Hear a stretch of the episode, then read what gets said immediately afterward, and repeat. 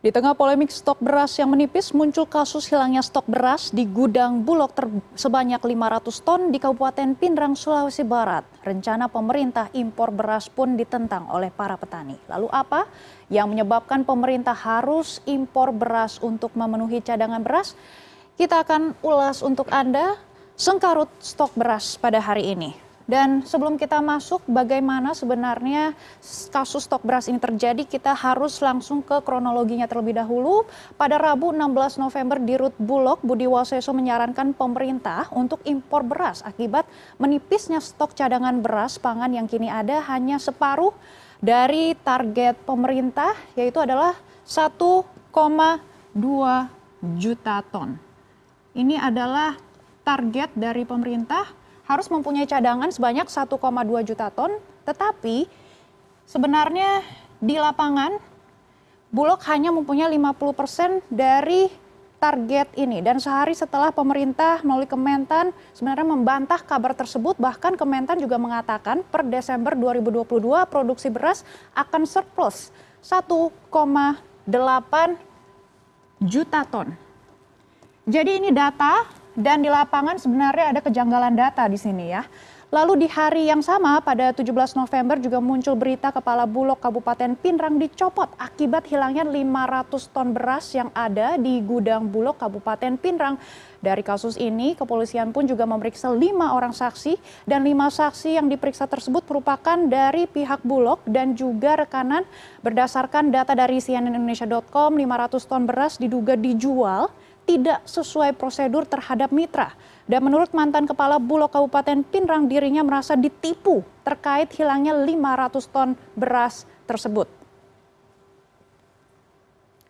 Dan dirinya juga meminjamkan lima ratus ton beras ini kepada mitra dengan jaminan dua sertifikat tanah yang ternyata tidak valid. Dan ini adalah mantan pemimpin Bulog di Pindrang merasa dia ditipu ya oleh rekannya. Oke, dan langsung saja kita masuk ke isu impor beras yang mencuat. Setelah perbedaan pendapat antara Bulog dan juga Kementan mengenai jumlah stok beras, wacana impor beras pun ini muncul untuk memenuhi kebutuhan. Dan perlu diketahui rata-rata kebutuhan beras nasional sekitar dua koma lima hingga dua koma enam juta ton per bulan. Dan target pemerintah sendiri dalam stok cadangan beras ini sebanyak satu koma dua juta ton. Namun jumlah beras yang kini ada di gudang Bulog hanya separuh dari target, yaitu hanya lima ratus sembilan puluh empat ribu ton. Atas kekurangan ini pun Bulog juga berusaha memenuhi stok beras dengan cara membeli secara komersil. Dan hal ini juga dilakukan tentunya untuk cadangan stok beras ini dapat memenuhi target. Namun permasalahannya ini timbul karena para pengusaha enggan menjual berasnya kepada Bulog. Ya. Dan kita lihat memang pengusaha ini e, tidak mau menjual beras ke Bulog. Kenapa? Karena memang mereka merasa targetnya Target yang mereka jual ini sebenarnya tidak sesuai dengan target pasar Bulog.